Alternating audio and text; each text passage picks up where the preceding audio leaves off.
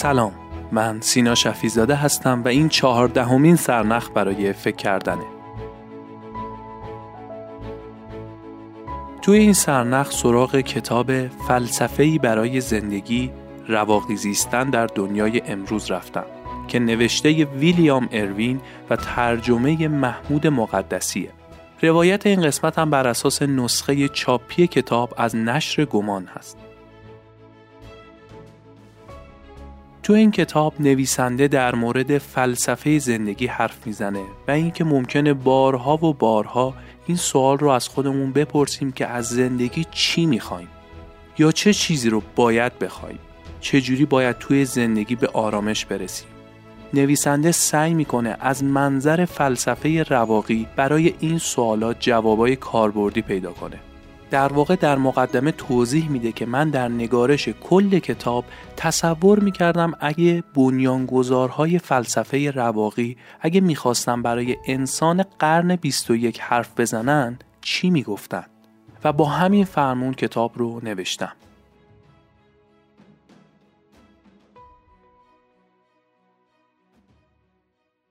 نکته اولی که از این کتاب من خیلی دوست داشتم این بود که ما هی از خودمون می‌پرسیم من از زندگی چی می‌خوام و در جواب چیزای جدیدی میگیم که باعث میشه به دنبال اونا بریم و بازم حس نرسیدن و در راه بودن رو تجربه کنیم. نویسنده میگه ترمز این سوال رو باید بکشیم. یادمون بیاریم که خیلی از چیزایی که الان داریم همون آرزوهایی بوده که قبلا داشتیم. همسرمون، بچهمون، شغلمون، ماشینمون، خیلی چیزا. منتها چی شده که الان لذت و تمنای داشتنشون رو دیگه نداریم؟ چی شده که با اینکه به آرزوهای قبلنمون رسیدیم اما الان در آرامش مطلق نیستیم؟ نویسنده میگه من بهتون میگم نکته اینجاست که ما عادت کردیم ما به لذت آرزوها و خواسته هایی که بهشون رسیدیم عادت کردیم اولش خیلی ذوق کردیم و دوستشون داشتیم اما کم کم خو گرفتیم و عادی شده برامون. حالا آرزوهای جدید می‌کنیم و احساس آرامش قبل رو نداریم. پیشنهاد نویسنده اینه. به جای اینکه آرزوی جدید بکنیم جلوی عادی شدن خوشبختی های فعلیمون رو بگیریم. نذاریم چیزایی که یه روزی آرزو داشتن و رسیدن بهشون رو داشتیم و حالا داریمشون برامون عادی بشن. و این باعث میشه برای همیشه چیزایی برای لذت بردن و آرامش داشتن داشته باشیم. اما چطور این کارو بکنیم؟ براتون صفحه 83 کتاب رو می‌خونم. هر آدم اهل فکری متناوبا در مورد اتفاقات بدی که ممکن است برایش پیش بیاید تأمل می کند. دلیلش هم روشن است چون به این ترتیب می تواند جلوی پیش آمدن چنین اتفاقاتی را بگیرد. مثلا یکی ممکن است وقتی را صرف فکر کردن به این کند که چه کسانی و از چه راههایی ممکن است به خانه اش دستبرد بزنند تا بتواند جلوی آنها را بگیرد. یا ممکن است وقتی را صرف فکر کردن به این کند که ممکن است به چه بیماری هایی دوچار شود تا دست به اقدامات پیشگیرانه بزند. اما هر قدر هم که برای جلوگیری از این اتفاقات تلاش کنیم به هر حال برخی از اینها برایمان اتفاق میافتند. برای همین است که سنکا به دلیل دومی اشاره می کند که چرا ما به اتفاقات بدی که ممکن است برایمان پیش بیاید فکر می کنیم. اگر از قبل به اینها فکر کرده باشیم وقتی علا رقم تمام تلاش های پیشگیرانه امان اتفاق میافتند تأثیرشان بر ما کمتر می شود. آن کسی می تواند قدرت مخرب این اتفاقات را خونسا کند که پیشا پیش به آنها اندیشیده باشد. سنکا می‌گوید بخت بد بیش از همه به کسانی ضربه می‌زند که جز به بخت خوش نمی اندیشند. باید به خاطر داشته باشیم که هیچ چیز در هیچ کجا برای همیشه نمی پاید. اگه متوجه این نکته باشیم و بیخیال با این فکر زندگی کنیم که همیشه از همه چیزای خوبی که داریم برخوردار خواهیم بود وقتی که آن چیزهایی را که دوست داریم از دست می دهیم گرفتار رنج و مهنت عظیمی می شویم.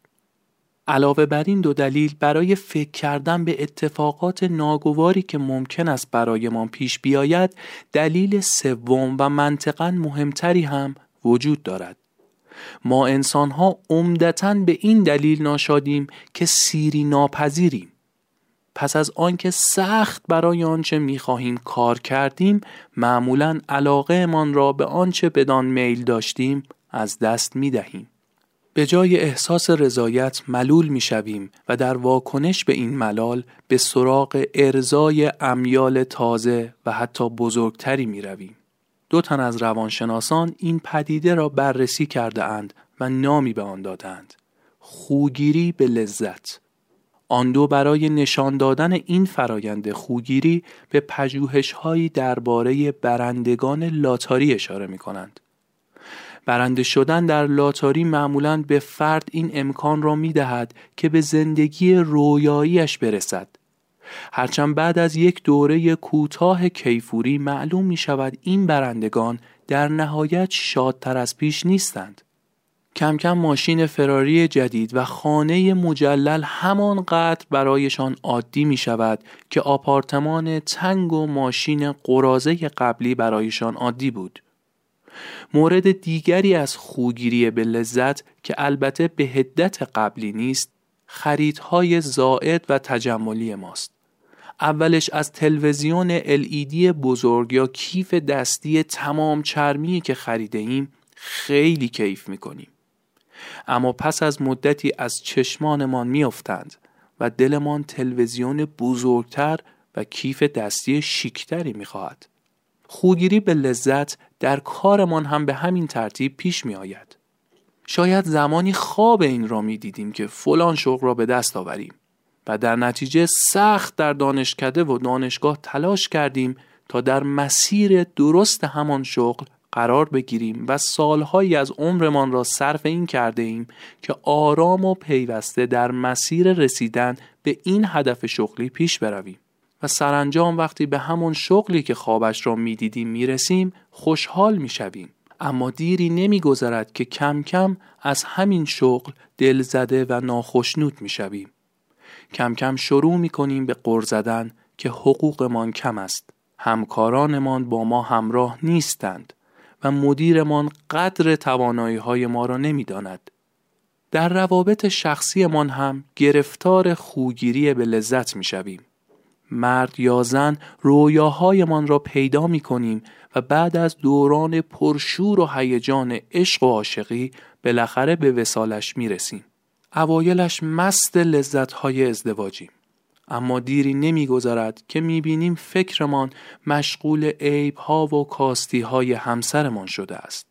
به این نتیجه که رسیدیم دیگر یک گام بیشتر با خیال پردازی درباره شروع رابطه ای تازه با کسی دیگر فاصله نداریم.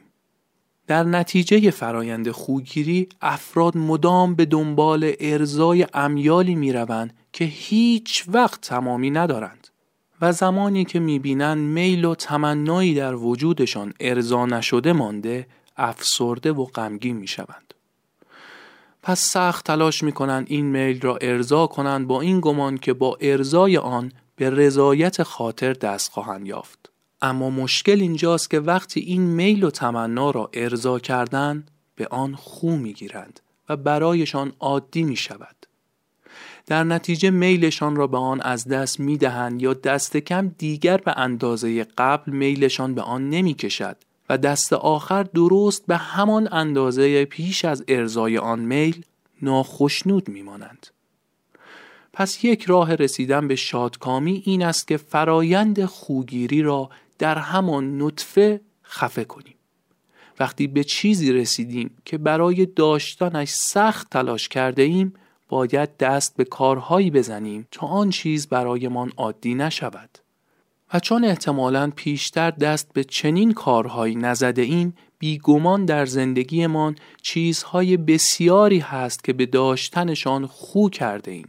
چیزهایی که زمانی خواب داشتنشان را می دیدیم اما اکنون برایمان عادی شده است. شاید حتی همسرمان، فرزندانمان، خانهمان، ماشینمان و شغلمان. این بدان معناست که علاوه بر راهی برای جلوگیری از فرایند خوگیری باید راهی هم برای معکوس کردن این فرایند پیدا کنیم. به عبارت دیگر لازم است شیوهی برای تجدید میلمان به چیزهایی که داریم بیابیم. کسانی که در اطراف و اکناف جهان در طول قرون و اعثار هرچه دقیق تر به کارکردهای امیال اندیشیده اند متوجه این نکته شده اند که آسان ترین راه برای رسیدن به شادکامی این است که بیاموزیم چگونه چیزهایی را بخواهیم که داریم. این کار گفتنش آسان است و بیگمان درست هم هست اما به کار بستنش در زندگی سخت است. بالاخره چطور می توانیم خودمان را متقاعد کنیم همچنان چیزهایی را که داریم دوباره بخواهیم و دوست بداریم؟ رواقیون گمان می‌کردند پاسخی برای این پرسش دارند آنها توصیه می‌کردند که تصور کنیم همه چیزهای مورد علاقه من را از دست داده ایم. به این فکر کنیم که همسرمان ما را ترک کرده از کار اخراج شده ایم و ماشینمان را هم دوست برده است. به عقیده رواقیون با تصور چنین چیزهایی بیش از پیش قدر همسر، کار و ماشینمان را خواهیم دانست.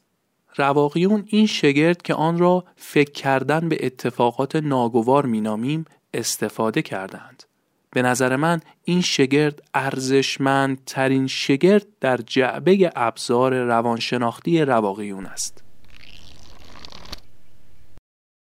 البته نویسنده در ادامه کامل و مفصل توضیح میده که منظور رواقیون این نیست که کلا بشینیم به بدبختیامون فکر کنیم. بعد بگیم خب خدا رو شکر که از این بدبختتر نیستیم و بعدم بشکم بزنیم. یا مثلا قرار نیست نگاه رواقی به زندگی اینجوری باشه که برو بدبختتر از خودتو ببین بعد دیگه احساس خوشبختی می‌کنی. اصلا ابدا. در واقع داستان چیز دیگه ایه نویسنده میگه رواقیون می‌خوان با فکر کردن به اتفاقات ناگوار توجه ما رو به یه نکته مهم جلب کنن. نکته چیه؟ خیلی جمله کلیشه‌ای وجود داره که قراره یه جور دیگه بهش نگاه کنیم. خیلی وقتا میگیم باید توی لحظه زندگی کرد. اصلا خوشبختی یعنی تو لحظه زندگی کردن. بعد به بقیه هم توصیه می‌کنیم. تو لحظه زندگی کن و از این حرفا. بعد هم که میگن چجوری این کارو بکنیم یه فرض معروف وجود داره. فرض کن امروز آخرین روز زندگیته. اون وقت یاد می‌گیری تو لحظه زندگی کنی. منتها نویسنده میگه این حرف کشکه. اگه قرار باشه تصور کنیم امروز روز آخر زندگیمونه ممکنه بریم مواد مخدر بکشیم و نگران معتاد شدن نباشیم. چون دیگه فردایی وجود نداره که بخواد اعتیاد رفتاری اتفاق بیفته یا مثلا بی حد و اندازه انرژی مصرف کنیم ککمونم نگزه بابت قبض و هزینه انرژی آخر ماه. چون دیگه فردایی وجود نداره چه برسه به آخر ماه. پس باید چی کار کنیم؟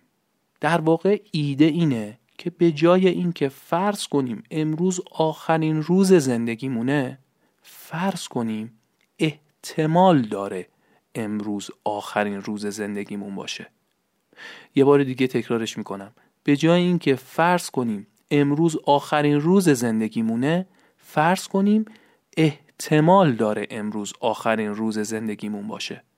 و این خیلی خردمندانه و درسته. چون به هر حال هر رفتار و گفتار و شرایطی توی زندگی ما وجود داره یه آخرینی هم داره. یه مرده متحل رو در نظر بگیریم. یه آخرین باری بوده که بند کفششو بسته. یه آخرین باری بوده که تشنش بوده و رفته یه مقدار آب خورده و کیف کرده. یه آخرین باری بوده که با یه رفیقی رفتن یه کافه و گپ زدن. یه آخرین باری بوده که بچهش اومده بهش نقاشیشو نشون داده. یه آخرین باری بوده که همسرش شام مورد علاقه اونو سفارش داده. این واقعیته. این اجتناب ناپذیره مهم نیست اون مرده می‌دونسته اینها آخرین بارا بودن یا نه. مهم نیست چقدر قدرشون رو دونسته و ازشون لذت برده یا نبرده. واقعیت اینه. صرف نظر از همه اینا چیزی که باید اتفاق می افتاده اتفاق افتاده. پس اگه فرض کنیم احتمال داره این آخرین روز زندگیمون باشه باعث میشه هر کاری هر اتفاقی در طول روز معنای جدیدی پیدا کنه و جلوی عادی شدن لذت اتفاقات مختلف رو بگیره. این ایده رو نویسنده در صفحه 103 کتاب اینطوری توضیح میده. باید جدا این نکته را به خاطر داشته باشیم. که همه چیزهایی را که برایمان ارزش دارند و همه آدمهایی را که دوستشان داریم روزی از دست خواهیم داد. هیچ چیز هم اگر باعث این جدایی نشود مرگ خود ما این کار را خواهد کرد. به طور کلی باید به این نکته توجه کنیم که هیچ فعل انسانی تا ابد قابل انجام نیست و روزی برای آخرین بار اتفاق می افتد. زمانی می رسد که آخرین مسواکتان را می زنید. برای آخرین بار موهایتان را کوتاه می کنید. برای آخرین بار سوار ماشینتان می شوید. برای آخرین بار چمنهای باغچهتان را می زنید یا لیلی بازی می کنید. و شاید این آخرین بارهایتان همین الان فرا رسیده باشد. زمانی خواهد رسید که برای آخرین بار صدای بارش باران را میشنوید. به بالا آمدن ماه نگاه می کنید. بوی ذرت بوداده به مشامتان می خورد. گرمای تن کودکی را که در آغوشتان خوابیده حس می کنید و زمانی می رسد که برای آخرین بار عاشق می شوید. روزی از همین روزها برای آخرین بار غذا می خورید و اندکی پس از آن آخرین دم زندگیتان را فرو می دهید. گاهی اوقات دنیا از قبل به ما می گوید که این آخرین باری است که فلان یا بهمان کار را می کنیم. مثلا آخرین شبی که در رستوران مورد علاقه من غذا می خوریم که بناس فردایش بسته شود. یا وقتی برای آخرین بار محبوبمان را که ناگزیر است از سر اجبار و شاید برای همیشه به جای دوری برود میبوسیم قبلا یعنی زمانی که فکر می‌کردیم هر وقت بخواهیم می‌توانیم این کارها را بکنیم غذا خوردن در این رستوران یا بوسیدن روی محبوب کاری معمولی به نظر می رسید. اما حالا که می‌دانیم دیگر تکراری در کار نخواهد بود غذایی که برای آخرین بار در این رستوران می‌خوریم بهترین غذایی خواهد بود که تا به حال در آنجا خورده ایم و بوسه خداحافظی یکی از عمیقترین تجربه های تلخ و شیرین زندگیمان را رقم خواهد زد. با فکر کردن به سرشت ناپایدار این جهان ناگزیر در میابیم که هر بار دست به کاری می‌زنیم ممکن است آخرین بارمان باشد. پی بردن به این موضوع اهمیت و شور و حرارتی به آن کار می دهد که در غیر این صورت هرگز حسش نمی کردیم. دیگر مثل خوابگردها زندگی نمی کنیم. شاید بعضی از آدمها فکر کردن به ناپایداری را یعصاور و حتی هولناک بدانند. اما من عمیقا اعتقاد دارم که تنها راه برای اینکه بتوانیم به معنای دقیق کلمه زنده باشیم این است که هر از چندی به این چیزها فکر کنیم موضوع جذاب بعدی برای من از این کتاب بحث هدف گذاری و انرژی صرف کردن برای اوناست. نویسنده معتقد سه دسته امور وجود داره که می‌تونیم براشون هدف گذاری کنیم. اول اموری که کاملا تحت کنترل ما هستند. مثلا اینکه برای کارشناسی ارشد چه رشته بخونیم امور دوم اموری هستند که تا حدودی توی کنترل ما هستند مثلا اینکه توی کنکور کارشناسی ارشد قبول میشیم یا نه. در حال با تلاش کردن میشه شانس قبولی رو بالا برد ولی قطعیت براش وجود نداره. و امور سوم اموری هستند که کلا تحت کنترل ما نیستند مثل حذف کنکور و ورود بدون کنکور به مقطع کارشناسی ارشد.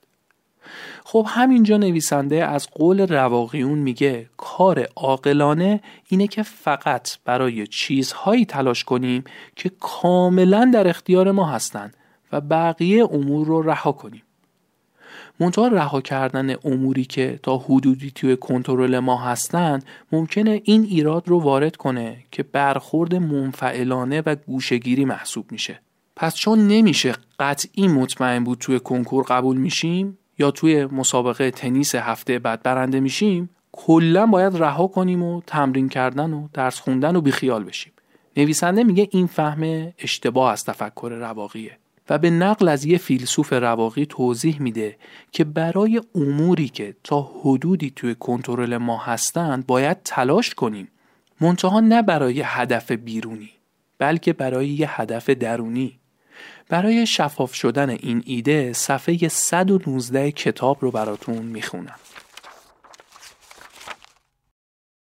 چطور یک رمان نویس تازه کار می تواند عوارض روانشناختی مخرب پس فرستاده شدن کارش را کاهش دهد و از این طریق بخت موفق شدنش را بالا ببرد؟ راهش این است که در نوشتن رمان هدفهایی درونی برای خودش انتخاب کند. نباید چیزی بیرونی که کنترل محدودی بر آن دارد را به عنوان هدف در نظر بگیرد. مثلا نباید هدفش این باشد که نوشته هایش حتما چاپ شوند بلکه باید هدفی درونی را که کنترل بیشتری بر آن دارد در نظر بگیرد. مثلا اینکه برای نوشتن داستانهایش سخت تلاش کند یا اینکه نوشته هایش را در یک بازه زمانی مشخص به دفعات برای ناشران مختلف بفرستد البته منظورم این نیست که با درونی کردن هدفها همه ی رنج و ناراحتی جواب منفی شنیدن و در اغلب موارد هیچ پاسخی دریافت نکردن برطرف می شود. اما این کار تا حد بسیار زیادی او را التیام می دهد و در نتیجه کمک می کند به جای اینکه یک سال قصه بخورد تا دوباره نوشتهاش را برای جایی بفرستد این زمان را به یک هفته و حتی یک روز کاهش دهد و این تغییر می تواند شانس چاپ شدن اثر او را تا حد زیادی بالا ببرد. این قسمت کتاب رو که میخوندم یاد کتاب فرمولا افتادم که خلاصش رو علی بندری در پادکست بی پلاس تعریف کرده. یه مثالی داشت کتاب فرمولا که خیلی خوب توی ذهنم مونده علی می‌گفت رفتن کار آماری کردن دیدن افرادی که در روز مصاحبه شغلی جزء نفرات آخر بودن شانس بالاتری برای قبولی و گرفتن اون شغل داشتن. منتها ما که نمی‌تونیم انتخاب کنیم نفر آخر مصاحبه باشیم. ولی یه کار دیگه می‌تونیم بکنیم. می‌تونیم تعداد دفعات جاهایی که میریم مصاحبه رو ببریم بالا تا بالاخره به صورت تصادفی گاهی همون آخرا بیافتیم. در واقع به جای تمرکز روی کارهایی که توی کنترل ما نیستن نگاه رو بزنیم روی نقاطی که کنترلشون رو در اختیار داریم. یعنی به جای اینکه تمرکز رو بذاریم این که یه جوری بشیم نفر آخر تمرکز رو بذاریم روی بالا بردن تعداد جاهایی که میریم مصاحبه. یکم بهش با دقت نگاه کنیم میشه یه ربطی با حرف نویسنده این کتاب در این قسمت پیدا کرد. بگذریم در انتهای کتاب نویسنده سعی می‌کنه توصیه های رواقی برای رسیدن به آرامش در زندگی رو در قالب ده مورد صورتبندی کنه. رواقی ها فلسفه زندگی رو رسیدن به آرامش می‌دونن و این ده راهکار رو برای رسیدن بهش در صفحه 265 کتاب پیشنهاد می‌کنن. رواقیون برای پیدا کردن راهکار مناسب برای رسیدن به آرامش با دقت و اشتیاق انسانها را مورد بررسی قرار می‌دادند و به دنبال این بودند که ببینند چه چیزهایی آرامش انسانها را به هم می‌زند. آدمها چطور می توانند از این چیزها پرهیز کنند و در صورتی که با وجود همه این تلاش ها آرامششان به هم خورد چطور در کمترین زمان ممکن می توانند آرامششان را باز یابند. رواقیون بر اساس این تحقیقات فهرستی از توصیه های لازم را برای کسانی که به دنبال آرامش هستند تهیه کردند. موارد زیر از جمله توصیه های آنها برای رسیدن به آرامش است.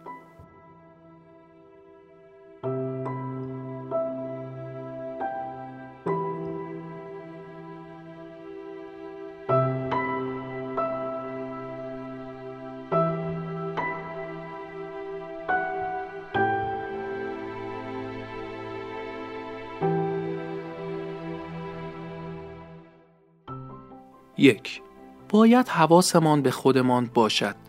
باید در طول روز و در ضمن های روزمره به خودمان نگاه کنیم و متناوبا به این فکر کنیم که چطور به اتفاقات مختلف واکنش نشان می دهیم. مثلا اینکه به توهینی که به ما شد چطور واکنش نشان دادیم. وقتی چیزی را از دست دادیم چه کار کردیم؟ در یک موقعیت پر از فشار روانی چطور عمل کردیم؟ آیا در واکنش هایمان در این شرایط توصیه های رواقیون را به کار بستیم یا نه؟ دو باید از عقلمان برای غلبه بر احساسات منفی استفاده کنیم و برای کنترل امیال و خواسته هایمان تا جایی که ممکن است از آن کمک بگیریم. علل خصوص باید با کمک عقل این باور را درونی کنیم که اگر به دنبال آرامشیم تلاش برای رسیدن به چیزهایی مثل شهرت و ثروت ارزش ندارد و در نتیجه نباید به دنبال آنها برویم. به همین صورت باید با کمک عقل و استدلال خودمان را قانع کنیم که هرچند بعضی کارها لذت بخش هستند اما با انجام دادنشان آرامشمان را از دست می دهیم و ارزش آرامش از دست رفته به مراتب بیشتر از لذتی است که می بریم.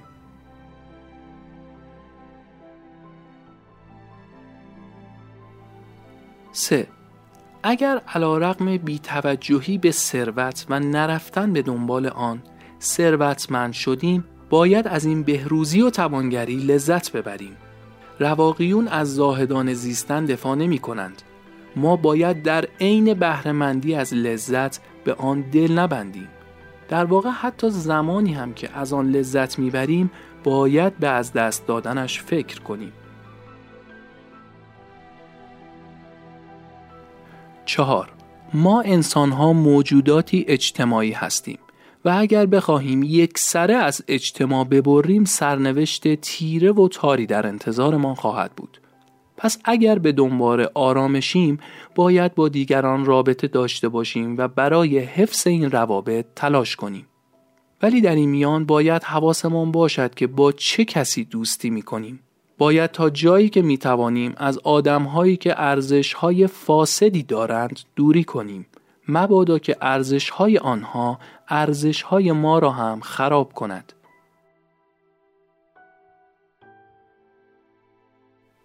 پنج آدم های دیگر تقریبا همیشه مایه آزار و اذیتند. پس وقتی روابطمان را با آنها حفظ می کنیم اگر خودمان بگذاریم هر از چندی آرامشمان را برهم می‌زنند. رواقیون وقت زیادی را صرف پیدا کردن راهکارهایی برای کاهش درد و رنج ناشی از ارتباط با دیگر انسانها می کردند. در نتیجه این تعملات راهکارهایی را توصیه می کردند تا بتوانیم از طریق آنها از پس توهین و تحقیرهای دیگران براییم و نگذاریم این چیزها مایه عصبانیتمان شود. 6. رواقیون بر دو منشأ نارضایتی انسانها انگشت تأکید گذاشتهاند. یکی سیری ناپذیری ما و دیگری نگرانی ما انسانها در مورد چیزهایی که از دایره اختیارات ما خارجند. هفت رواقیون برای غلبه بر سیری ناپذیری تکنیک فکر کردن به اتفاقات ناگوار را پیشنهاد می کردند. به عقیده آنها باید در سرشت ناپایدار چیزها تأمل کنیم و به از دست دادن ارزشمندترین چیزها از جمله دارایی ها و عزیزانمان بیاندیشیم. همینطور باید تصور کنیم که ممکن است جانمان را هم از دست بدهیم. اگر این کار را بکنیم قدر چیزهایی را که داریم بیشتر می‌دانیم و در نتیجه این قدر شناسی کمتر ممکن است به دنبال خواستن چیزهای دیگر برویم. 8. رواقیون برای غلبه بر تمایل معمول ما به نگرانی در مورد چیزهایی که از اختیارمان خارجند توصیه می کنند امور زندگیمان را به سه دسته تقسیم کنیم. چیزهایی که به کلی از اختیار ما خارجند چیزهایی که کاملا در اختیار ما هستند و چیزهایی که تا حدی در اختیار ما هستند ولی اختیار کاملی بر آنها نداریم. بعد از اینکه این کار را کردیم باید قید تلاش برای چیزهایی را که از دایره اختیار ما خارجند بزنیم و به خودمان زحمت بیهوده ندهیم. در عوض باید بخشی از وقتمان را صرف پرداختن به چیزهایی کنیم که کاملا در دایره اختیار و کنترلمان هستند. از قبیل اهداف و ارزشهایمان و عمده وقتمان را صرف چیزهایی کنیم که تا حدی در اختیار ما هستند ولی اختیار کاملی بر آنها نداریم. اگر این کار را بکنیم خودمان را از حجم زیادی از استراب غیر لازم خلاص می کنیم.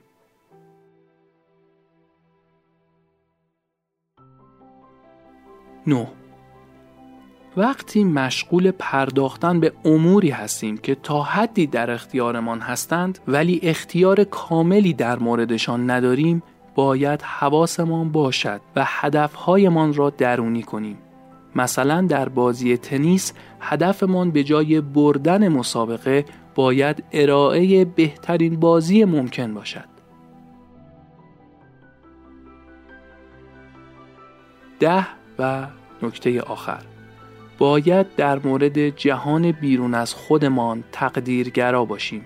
باید قبول کنیم که اتفاقات گذشته در زندگیمان و چیزهایی که در همین لحظه برایمان اتفاق میافتد از دایره اختیار ما خارجند. و امکان تغییر گذشته وجود ندارد.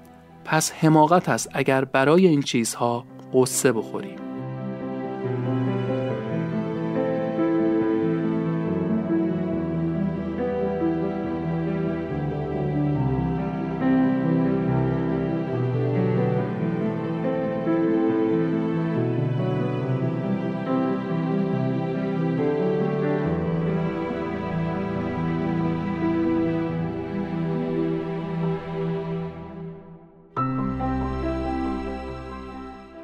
در آخر امیدوارم معرفی این کتاب براتون جذاب بوده باشه و اگه به مطالعه کامل این کتاب علاقه من شدید می‌تونید لینک خرید اون رو داخل محتوای تکمیلی پیدا کنید.